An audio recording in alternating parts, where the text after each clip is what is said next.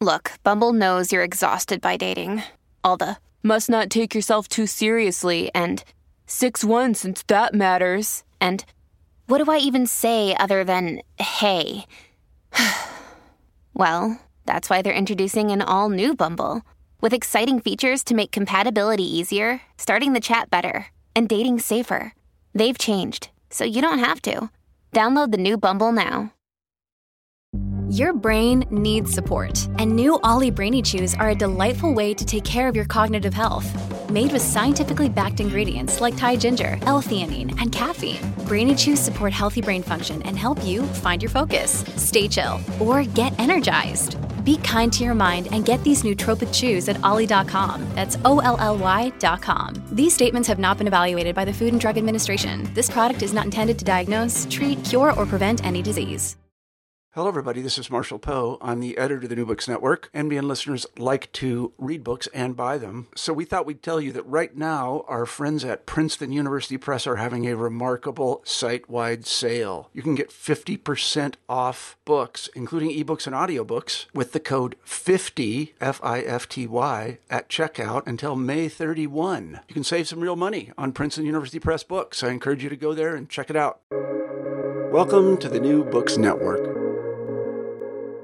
Ecclesiastes has long been viewed as the great existential work of the Hebrew Bible, containing the famous cry, Vanity of vanities, all is vanity. As part of a search for enduring meaning, it questions the nature of work, mortality, happiness, justice, goodness, and life itself. Abounding with careful observations, disappointments, and insights, Ecclesiastes is one of the richest and most complex books in all of Tanakh. Join us as we speak with Erica Brown, whose commentary offers a fresh and hopeful look at this ancient book as she synthesizes rabbinic commentary with modern scholarship, fine art, and poetry. You're listening to New Books in Jewish Studies, a channel of the New Books Network, and I'm your host, Michael Morales. Dr. Erica Brown is the Vice Provost for Values and Leadership at Yeshiva University and the founding director of its Rabbi Lord Jonathan sachs-herenstein Center for Values and Leadership. Erica, welcome to New Books in Jewish Studies. Thank you. It's lovely to be here with you. So, Erica, let's begin by having you tell us a bit about yourself and how you came to write a book on Ecclesiastes. Yeah, I uh, I'm currently serve as the vice provost for values and leadership at Yeshiva University, and I run a center to promulgate the teachings of Rabbi Lord Jonathan Sacks, the Sacks Herenstein Center at Yeshiva University. Rabbi Sacks was one of my teachers. I lived in England and I had the gift of having him as a master's thesis advisor. And um, and so it's it's an honor really to and a privilege to be able to teach his teachings and um, and mentor students to follow in his uh, his footsteps. Uh, not that not that he's replaceable. Um, I started. I I have done two other books in that series. It's a series on the Hebrew Bible, put out by Maggid Publishers. They're part of. They're an imprint of Koren from Jerusalem, and they've published. I think this is my eighth book with them, and they have a, a series. Uh, it's a series trying to cover all of the biblical books. I did the book of Jonah, and that was a fantastic book because he's such a complicated and psychologically intriguing character. I love the fact that the book is canonized, that we say, oh, you have your doubts, you want to run away from responsibility, the prophetic voice is not for you. There's a place for you here. Um, that voice is important, and allowing others to to understand, allowing readers to understand that there are call texts all over the Hebrew Bible uh, and and every response is not the same. I always say there's the silent yes of just going forth, the way that Abraham did. There's the articulated yes of Hineni, I am fully present, and and the answer is yes. And I think that's the most desirable because it reflects the most intention and thoughtfulness and and um, and an active articulation that one is ready to make this kind of covenantal commitment. And then, of course, there's the Moses and Jeremiah no.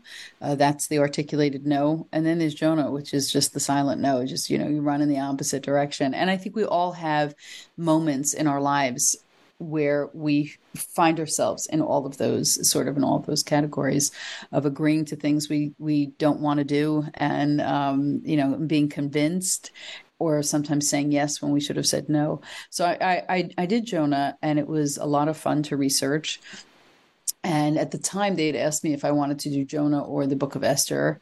Esther seemed a little bit daunting. I wrote my dissertation on a 16th century commentary of the Book of Esther. So it should have been the natural yes for me.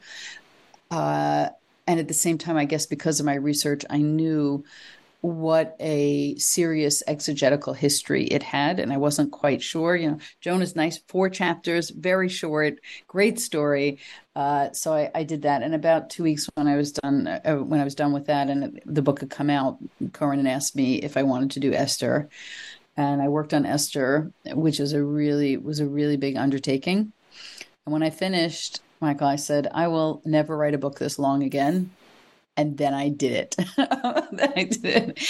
And and and actually I had contacted Koren because I was working on a book that I have not yet published on Song of Songs. And it, it very creative, very literary, and I just wasn't sure where it was going. And I was sort of frustrated about it. And I called Koren, uh, my friends at Koren, and I said, Do you have any other books in that series? And they said, We have Proverbs and we have Ecclesiastes. I'm like, Kohelet, Ecclesiastes. That's just my favorite of all time. So I'll definitely do that. So writing on that during COVID was a really interesting experience. As a lot of the themes, uh, questioning our mortality, aging, disease, um, money, and work. These were all themes uh, during COVID. You know, what's what's the purpose of work? How how is work revolutionized as a result of ways in which we began to disconnect from the workplace uh, physically and mentally. So I think on some level, though it made a terrible situation internally harder, so doing a lot of thinking in this space, I think it also gave me a lot of clarity on issues that were the issues of the day. Ecclesiastes is not an easy book to understand. What were some of your biggest challenges in writing about it? Uh, fantastic question. Um, in part the repetition uh, some of the themes come up again and again. You know, how how many times can you say there's nothing new under the sun, or um, you know, or, or, all is vanity, all the variations of that, uh, or even the book is punctuated by statements about happiness. You know, about sort of seeking you know transient happiness and and food and in, um, in, in, in certain kinds of relationships. Um, so, I, but I actually came to, I think, a good place around the repetition. I think the repetition in some way mirrors our own human struggle of going back to the same sorts of questions again and again. And sometimes getting more clarity and sometimes pedaling backwards. You know, we we face some kind of I don't know, corruption in society, and we ask one kind of question about justice. And then when injustice happens to us, we may ask that with greater greater vehemence um, and indignation. So I think I think it is a very natural thing when someone says when someone asks a question when a five year old asks a question about death it's very different than when a 35 year old asks a question about death or when an 85 year old, and they might be the same question. You know, when uh, my my second son, uh, my fir- my first son, my second child, when he was four, he really loved my husband's slippers. And he said, When you die, can I have your slippers? Right. So, you know, this is, you know, at that age, he was sort of thinking, he was just learning about death. That's very different than when someone has a chronic illness that's terminal and begins to ask questions about legacy. So I think, I think repetition, the repetition was really a function of the sort of review of existential questions that you have. And you have those lots of times. Erica, do you have a favorite passage or two from Ecclesiastes you could share with us? Yeah. I mean, I could go to the sort of standards, which is the time poem. You know, there's a season for everything. Um, that was fun to write on. Um, but I sort of, I, I, and, and, and I think, I mean, there were, there were so many places, Tova and Echad, you know, two are better than one. And whether that was utilitarian because, you know, if one falls, you can pick the other one up, and and one warms the other in the bed, um, and you can understand that on lots of levels. But I, I, you know, whether that's utilitarian or whether that's really a statement of how you negotiate a human condition, which which tends to loneliness, uh, or tends to narcissism. You know, what does it mean to invite others into your life? I, I would say that um, you know something I've taught, and I it really helped guide me personally uh, is the fly in the ointment statement, chapter ten. I, I you know um, that uh, uh, that expression, the fly in the ointment, is sort of paralyzes us, right? They say, "Oh, here's something beautiful, this perfumed ointment that was very expensive, and now there's a dead fly in it." And then you say, "Well, it's a dead fly ruins the ointment." And as an expression, something small really can minimize or diminish from the beauty of the entirety of something. And um, you know, there's there's some Talmudic writing on it. There's a lot of interesting medieval commentaries on what this verse means. And then one of the uh, Michael V. Fox, uh, you know, said something that was very profound. He's a contemporary um, scholar of the Bible, and he said, you know, actually flies don't do anything to ointment you could just remove them you know it's, it's it's a decision that you make whether or not you're going to throw everything out because something about it seems imperfect and so for me i think we live in a society where we know that we can't achieve perfection but that doesn't stop us from holding up very unrealistic aspirations about what our bodies should look like, about what our our daily lives should look like, about what our work should look like, and then something goes wrong, and it's as if it ruins the ointment, as opposed to saying, well, what would it look like to take a tweezer and take out the fly? When there's a fly buzzing, Michael, it doesn't matter how large the room is, it's or what's in the room, it's all you notice. And I think that's that's really true for human nature. Are we hard, hardwired for happiness or are we kind of hardwired to to be critics you know? And it's it, nothing is easier than being a critic. You know you you hyper focus on something that goes wrong and then you lose total perspective. So i think that i i spent a lot of time thinking about that verse and its implications for me as an educator and as a parent and as a spouse um, and as a human being who hears the the inner critic all all day long yeah would you explain why Ecclesiastes is traditionally read on the holiday of Sukkot or the Feast of Booths? Yeah, I, mean there are a lot of there are a lot of reasons that are are, are given around the reading of ritual texts at, at particular seasons. Uh, one that I think I, I, and that's actually how I end the book. Uh, that's the epilogue because I, you know, it's, it's it's sort of not the place that you'd expect it to be read because Sukkot is called in Jewish liturgy Zman Simchatenu. It's the time of our happiness. It's the time of the harvest, so it was a time of economic stability. One would hope um, it was a time of, of, of feasting. You know, imagine a pastoral painting, the sense of um, of working hard and enjoying the fruit of your labor. On Sukkot, we take different uh, the Daled Minim, the Arba Minim, different species, the palm, you know, the myrtle, the citron. We take those and we bring them together and we sit in a sukkah um, and we eat beautiful meals. Uh, but there's another aspect of Sukkot that I think Kohelet really does speak to, and that is when you sit in Sukkah, a Sukkah is, as we would say in Talmudic literature, a dirat arai, a temporary building.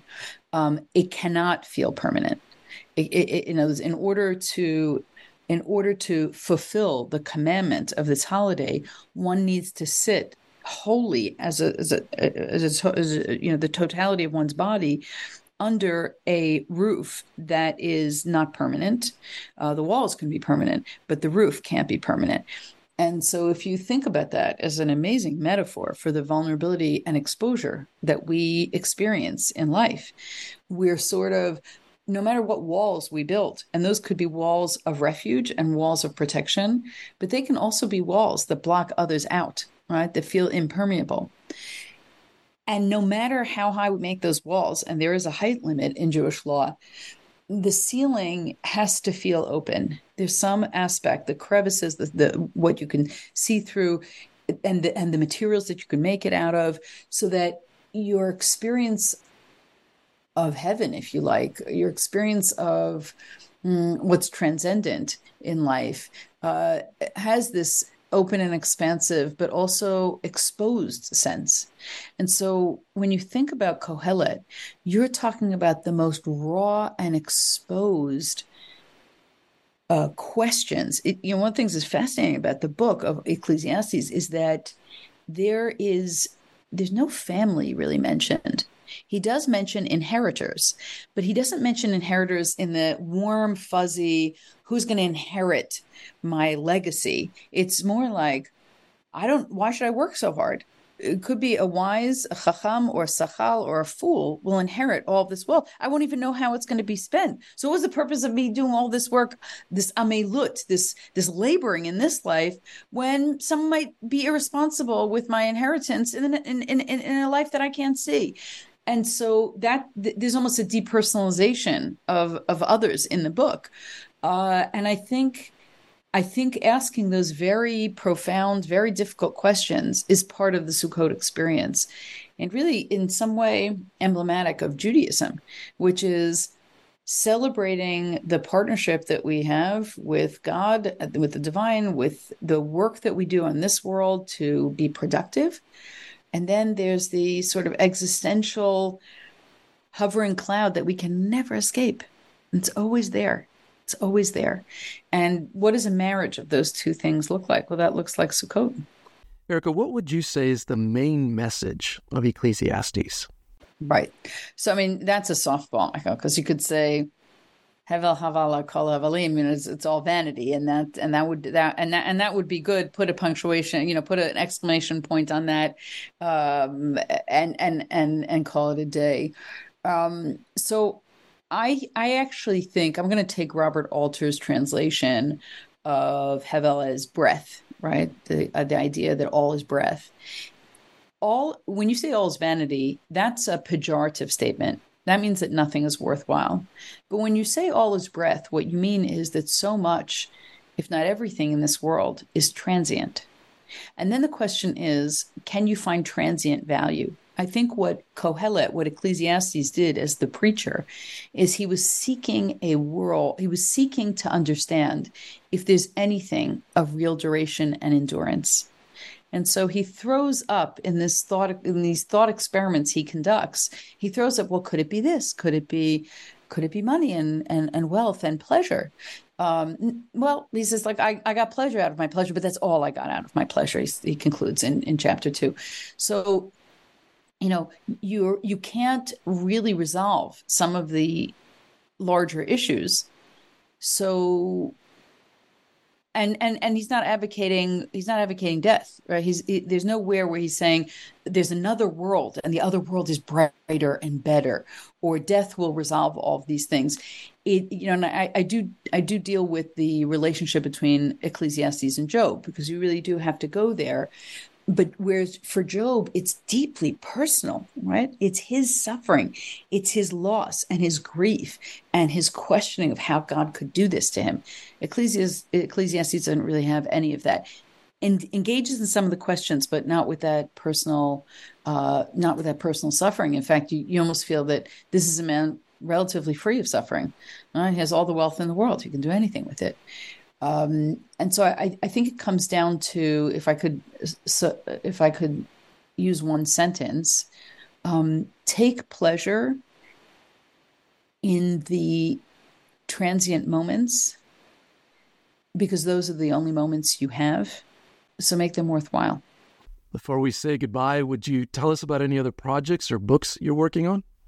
Uh, oh, I'm always working on something. Um, I'm working on. Uh, I I do a weekly uh, a weekly podcast on the Torah portion of the week, podcast video essay uh, called the Torah of Leadership. I'm putting those things together. It really has a leadership focus, uh, and I am uh, I am trying to. Uh, I'm, I'm going back to Song of Songs. I've had I've had been working with someone on the editing of it to try to sort of shift and sift through some of the ideas and how to make it a little bit more accessible.